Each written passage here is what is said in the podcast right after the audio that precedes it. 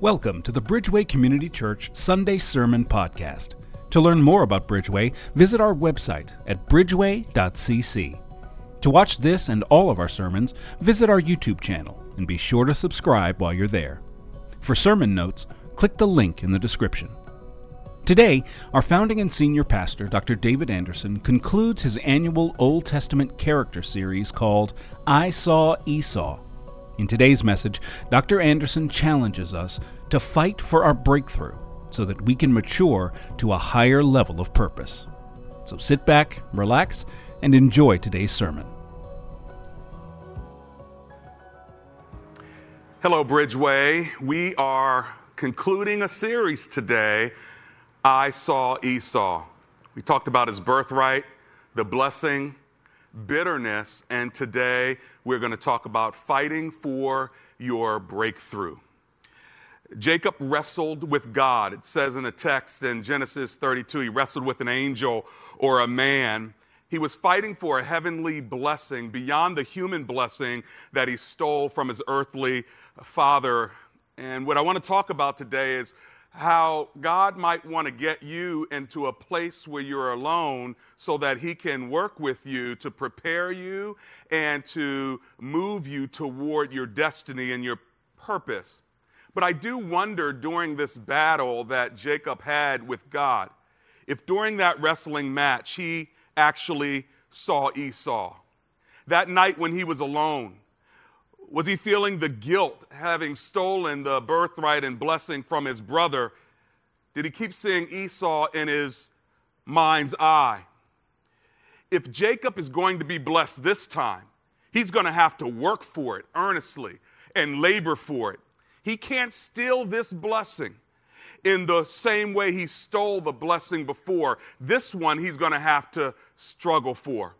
And I just want to say that I'm going to challenge you today to fight for your breakthrough so you can elevate to the next level of purpose that God has for you. Next week is our Vision Sunday, where I'll give the theme for the year and I'll give you a vision for what we want to do and how you can get to work uh, with us in the ministry. So make sure you mark your calendars September 12th, next week. Our Columbia campus opens as well. We're going to have a tent in the parking lot. And so I want you to come ready, bring your family and your friends. We're going to kick it off next week as well as right here at the Owings Mills Reisterstown campus at 10:30. All right.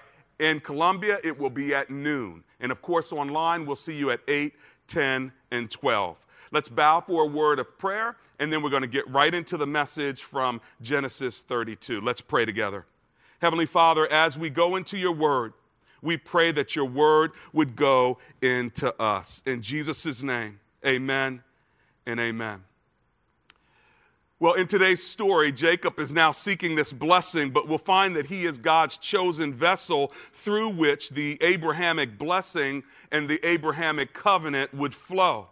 The lineage goes from Abraham, Isaac, and then through Jacob, Joseph, so on and so forth. But you might wonder, like me, Pastor, if Jacob was a deceiver and a cheat, then why would God make Jacob uh, the man through which he would carry uh, the blessing of Abraham. Why not Esau? Esau was a forgiver. Esau was the one who was victimized, but yet he still turned turned around. So why would you choose Jacob? Good question. Here's the bottom line. God anoints and appoints who he wants, and he works through flawed individuals for his divine purposes without human approval. God has his reasons, and his ways are higher than our ways. His thoughts are higher than our thoughts. But let's see how God worked with Jacob to get him on track from his deception to his destiny. In fact, there were three things that God had to get out of Jacob's way before he could elevate him to the next level of purpose that God had for him. And there may be some things that God has to get out of your way that's keeping you from the destiny that God has for you. God had to get Jacob alone. And when God and Jacob were alone, Jacob had to fight for his breakthrough. Before I go to the text, let me just say prophetically to some of you you may be in a place where you feel like you are fighting with God. I'm not talking about fighting with the devil. I'm talking about actually struggling with God. And I want you to know that that's okay. God is preparing you for your destiny. He's sharpening you for your life's legacy. And my word to you today is to fight for your breakthrough. Fight for your breakthrough. Now is not the time for you to give up. This is the time to press in. This is the time to press on. This is your moment, and sometimes God has to get you alone to do His perfect work. Have you ever felt that in your life? Where it was just you and God, and you felt like you were wrestling with God to break through to the next level. Well, we're going to find out in this text that Jacob had some things moved out of his way so that God could have Jacob to himself. Turn with me to Genesis chapter 32. We'll pick it up at verse 21. We're going to read through verse 32, but I'm just going to take you one verse at a time. Three things that God moved out of the way. Number one, the first thing God had to get out of Jacob's way was his gifts.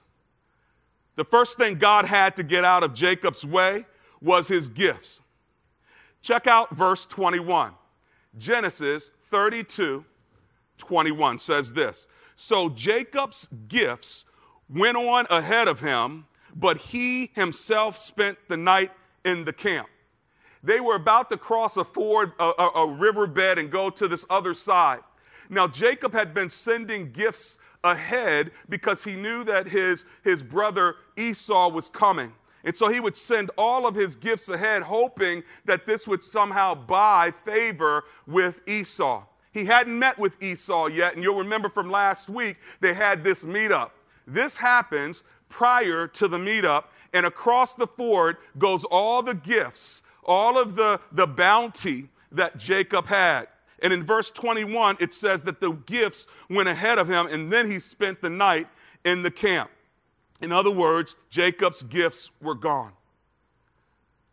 What do you do when you cannot rely on your giftedness to get you through anymore? Some of you are known for your gifts more than you're known for your character. It's easier to hide behind what you do and what we have than to rely on the character of who we are.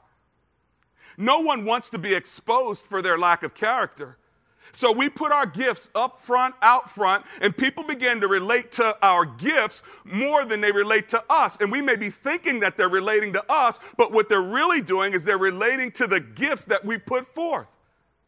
In fact, if you let them get to know you enough, they may actually reject you but still want to keep your gifts. I remember when I was younger in my early to mid 20s, I was invited to speak at this big conference. I was so excited because the preachers and the leaders at this conference were all big, heavy hitter, evangelical preachers, and I could not believe that I was going to be among them. If I were to say their names, many of you would know their names. You probably have read their books. And here I am in the green room, backstage with them. They're eating and they're drinking. I was the only young minority person there. But I felt so honored just to be among these men of God. And then we would ride in a speaker van to the venue together. We'd be in the green room together. I mean, none of these, none of these men while riding in the van, while hanging out, having coffee in the green room, not one of them spoke to me. Not one of them greeted me. They were all caught up in their own personalities and their connection with one another, and they were so excited, I suppose, to be together that who is this slender, yes, I was younger and slender, black man who's just there? I feel like they believe that maybe I was just one of the kind of like waiters who is ready to serve them when they ask. Now, it didn't sour my spirit. I was just kind of concerned that, wow, this is, this is weird. You know, you guys are kind of like my heroes.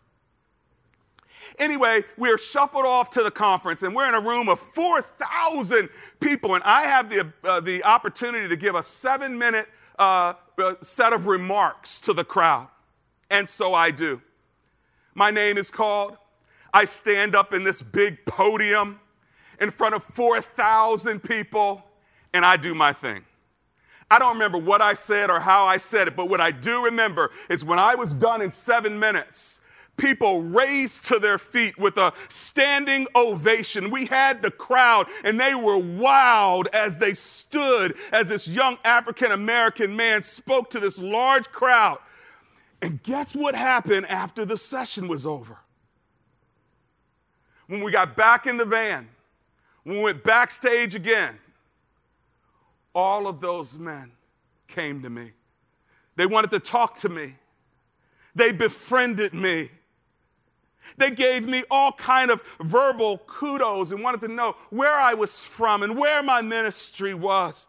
We had great verbal exchanges. They treated me now like I mattered. I was no longer a waiter. I was a winner. Did you see what happened there, though? It was my gifts that made room for me. It wasn't that I got their attention, it was my gifts that got their attention. You know, people will meet and greet you because of your gifts and what you have to offer, maybe never really wanting to know you. We send our gifts ahead for acceptance. And Jacob sent all of his gifts, hoping to be accepted by his brother, who he had believed wanted to kill him. But what happens when your gifts are no longer accepted? What happens when your gifts are no longer enough? What happens when you're singing and you're dancing and you're teaching and you're preaching and your administrative skills and your technical skills, etc., no longer get you in the door? What happens when your gifts of beauty and your body begin to wane as you age? What happens when your gifts are just not enough anymore? Jacob's gifts were gone. And guess what he was left with? Himself.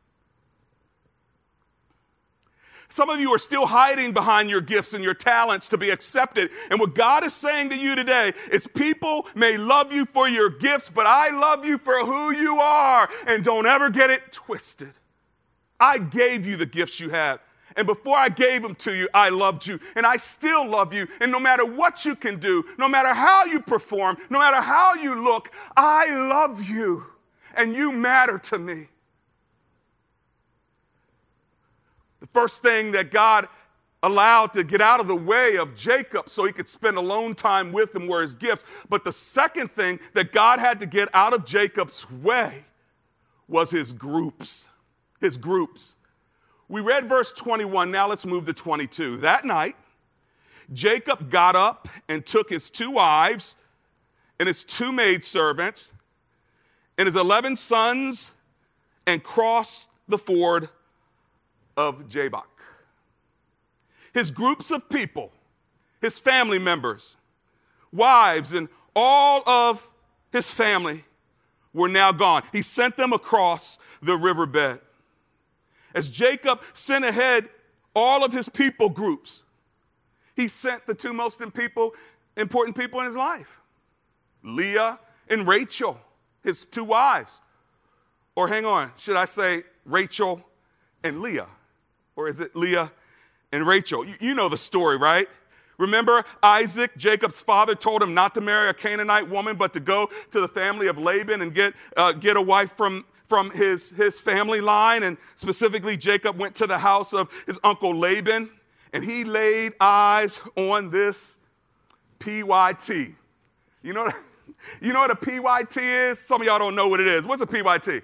A PYT is pretty young thing. You know what a pretty young thing is? It's all about Michael Jackson. Hit it.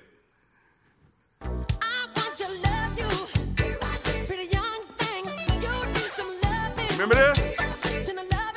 This part right here. Okay, we'll cut it off right there and get back to church.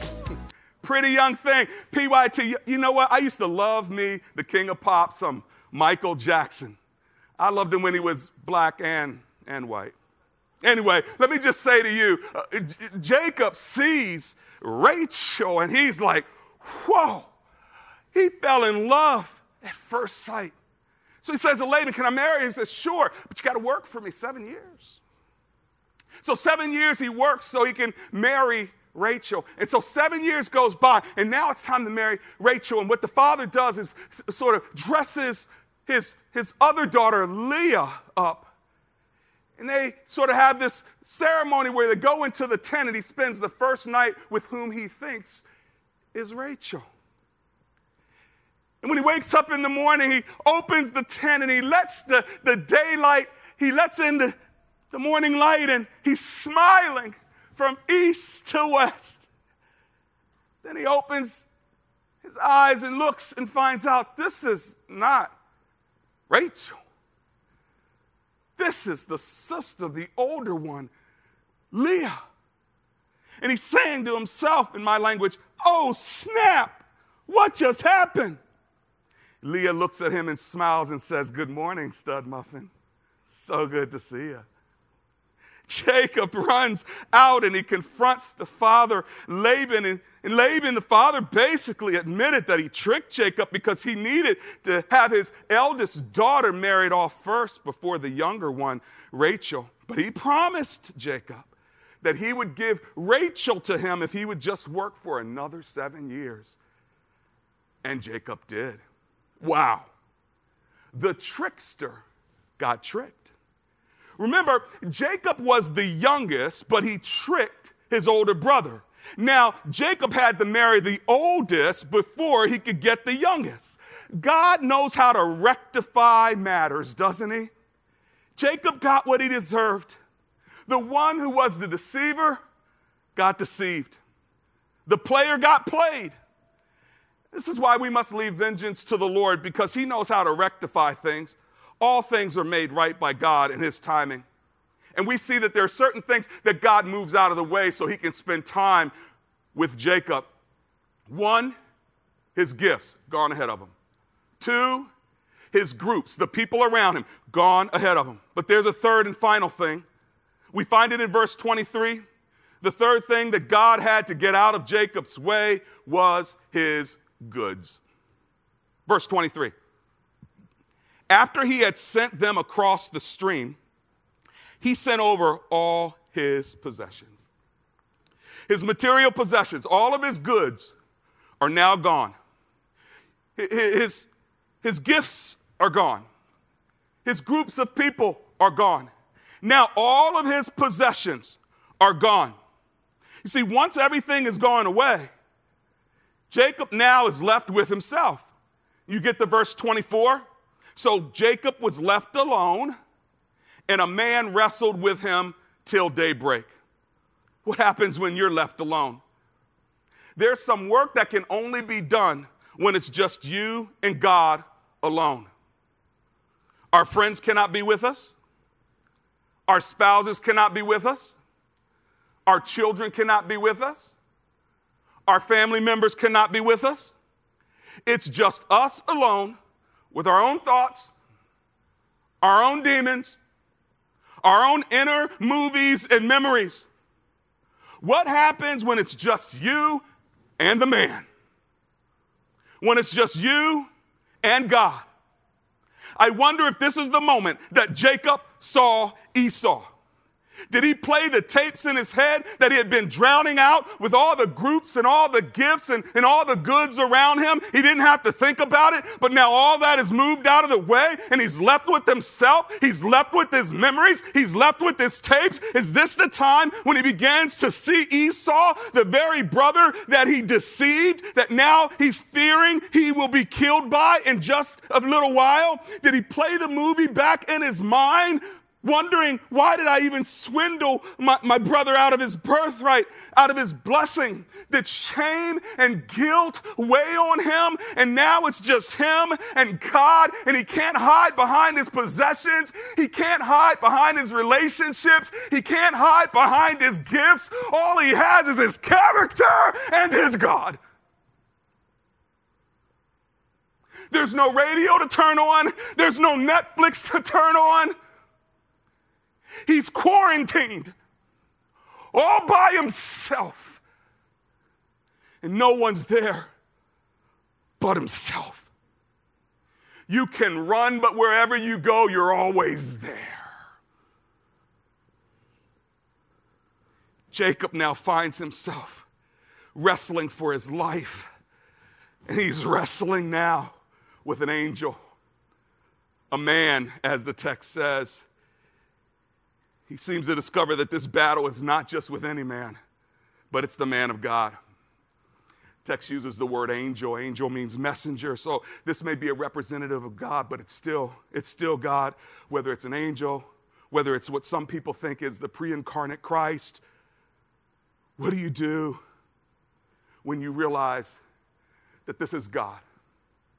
Whether a man, whether an angel, whether a representative, whether the pre incarnate Christ, he is now wrestling and he realizes it's God because in verse 30, he actually recognizes it and he says he saw the face of God. In Hosea chapter 12, it actually identifies this man as God as well in this wrestling match. This is what it says in verses 3 through 5. In the womb, he grasped his brother's heel. As a man, he struggled with God. Verse 4 He struggled with the angel and overcame him. He wept and begged for his favor. He found him at Bethel and talked with him there. Verse 5 The Lord God Almighty, the Lord is his name of renown. Have you ever wrestled with, struggled with God? By the way, what are you and God talking about these days? What are you and God battling over, honestly, these days. Check out verse 25. When the man saw that he could not overpower him, he touched the socket of Jacob's hip so that his hip was wrenched and he wrestled with the man. Verse 26 Then the man said, Let me go, for it is daybreak. But Jacob replied, I will not let you go until you bless me. Jacob fought for his blessing. Jacob had some fight left in him. And Jacob knew that this battle was for his destiny. He knew that this was for his future, for his family, for his legacy. This was no ordinary battle. This was no mere dream. This was a tournament that would turn him toward his purpose. And you get to verse 27, it says, The man asked him, What is your name? Jacob. He answered, verse 28. Then the man said, Your name will no longer be Jacob, but Israel, because you have struggled with God and with men and have overcome. Verse 29, Jacob said, Please tell me your name. But he replied, Why do you ask my name? Then he blessed him there. In other words, my name is not important right now, the man is saying, but your new name is. In order to get you onto your purpose, you need a new name change. Because when I change your name, it means I'm now I'm now pointing you toward your purpose. I'm now going to shift your character toward where you've always needed to be. Jacob's name was changed to Israel, which means contender, wrestler, fighter of God, or triumphant of God. In other words, God wants us to have the victory. And God wanted Jacob not to be stuck in his deceitful character, but to move toward the destiny of one who is triumphant over all things so that he could carry on the Abrahamic covenant and blessing throughout generations until we get to Jesus. God wanted him to have the victory. And God wants you to have the victory. God wants you to be triumphant in him. And watch this. Listen to me. Jacob's name was changed, listen, before he met Esau. Remember, he hadn't met Esau yet. Now, all those things go ahead of him. He's left alone. He wrestles with the angel, with the man, with God. Then God blesses him, changes his name, and he hadn't met Esau yet, the one who was going to kill him. Remember last week I preached that Jacob was fearful, and when Esau met up with him, he thought he was going to kill him and his entire family.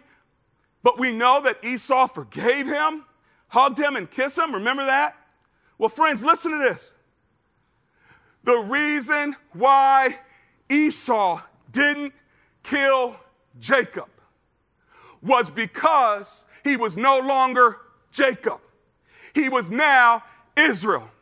A shift had happened, a conversion had happened. He had moved from being in the path of a deceiver to a path of his destiny. So when Esau met Jacob, he may have thought he was meeting Jacob. He may have been forgiving of Jacob, but the reality is Jacob had been changed from Jacob to Israel. He had been changed from a deceiver to now a fighter and a triumphant man for God. And so Jacob was standing in his purpose. Listen to me. Your purpose will protect you. Your purpose will protect you. Even though Jacob deserved wrath, he received forgiveness because of his purpose. And when God called you, when God chose you, you no longer get what you deserve. You get what your anointing requires. And Jacob's new name was now his new anointing. His new name was now his new authority. His new name was now his new assignment. And you are totally immortal until God has fulfilled his purpose in you, which no man can thwart. And even though he deserved to be killed, he got what his anointing required, not what his actions require. We serve a God that is in the name changing business. He's changing your name, not from what you are, but to who you will be. You were this, now you are this. That's what God does. He changes and He converts us, taking us from an Abram to an Abraham, from a Simon to a Peter, from a sinner to a saint, from lost to found, from dead to alive, from blind to now you see. Once God meets you and you have an encounter with Him, He will change you from who you were to who you will become. He meets you right where you are, but like Max Lucado says, He loves you too much to leave you that way. God doesn't just relate to who you are now, he sees the whole picture and he relates to who he knows you will become. Right now, you may be broken, but God sees you as whole. Right now, you may be sick, but God sees you as healed. Right now, you may be fearful, but God sees you as courageous. Right now, Jacob, you're a trickster, but God sees you as triumphant, and that's what your new name means. You get to verse 30. So Jacob called the place Peniel, saying, It is because I saw God face to face, and yet my life was spared. The sun rose above him as he passed Peniel and was limping because of his hip. Can I tell you something? It's better to walk with a limp and have purpose than to walk meaninglessly without a limp. God dislocated Jacob's hip as a permanent reminder of his need to depend on him. Just like Paul had his thorn in the flesh as a permanent tattoo of God's grace, Jacob has his own tattoo of grace a dislocated hip. That's right. The former trickster now has a trick hip. He would limp for the rest of his life. In the final verse, verse 32 Therefore, to this day, Israelites do not eat the tendon attached to the socket of the hip because the socket of Jacob's hip was touched near the tendon. And it's there, right there, folks, that we realize he wasn't black. Why? Because black folk eat everything. We eat the tendon, we eat the gristle, we eat the bone, and some of my African brothers and sisters eat the entire bone. That's how you know right there. what have we learned so far? We've learned that there are things that God will move out of your way just to deal with you at a deeper level. I didn't say He moves them out of your life, but He may move them out of your way for a time. His gifts, His groups of people, His goods. Listen, I didn't come here today to tell you you've got to get rid of all these things in your life, but I am saying to you that God wants to be, listen, first. First above your gifts first above your groups, first above your goods. God gave all three of these back to Jacob after he crossed over to the other side. But he crossed over a different man and left the old one behind. And God wants you to put him first. He wants you to be in line with his purpose for you. And in order to do this, you've got to, you've got to put him first. This means that you've got to fight for what is first. We heard in the chorus today when I fight, I'll fight on my knees. If you are for me, who can be against me? When all I see is the ashes, you see beauty. When all I see is the cross, you see the empty tomb. God put us first. Now He's asking you to put Him first. Your breakthrough is right in front of you. But put God first, and you too, like Jacob, will see the daylight. You will see the face of God in your circumstances when you put Him first. And remember, your purpose will protect you. But you have to first come in line with God's purpose for you. And this begins with salvation. God said back in Exodus 20, He said in verse 3, Thou shalt have no other gods before me. And if you want to come into a relationship with God, then turn to Him and reject all others. Make a decision to put Him first. And when you seek first the kingdom of God and His righteousness, everything else will fall in order and fall into place. Bow with me for a closing word of prayer.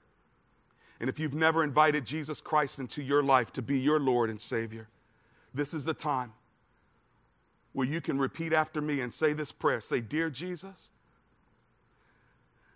I want to be on purpose with you. Dear Jesus, I want to live my life putting you first. Dear Jesus, forgive me for the other gods in my life. Forgive me for my selfishness. Forgive me for all of my sins in this moment today, go ahead and say it. In this moment today, I invite you into my life to be my Savior, my forgiver, my friend. Thank you for dying on the cross for me and rising again from the dead. And now, Lord, I want to come to life for you and put you first. Thank you, Jesus, for saving me. And thank you that in this prayer, I can fight for my breakthrough. And thank you, I received the new name you give me as a follower of Jesus Christ. Amen and amen. Thanks for listening to the Bridgeway Community Church Sunday Sermon Podcast. To learn more about Bridgeway, visit our website at bridgeway.cc. To watch this and all of our sermons, visit our YouTube page and make sure you subscribe while you're there. To download sermon notes, just click the link in the description. Thanks again for listening and have a great week.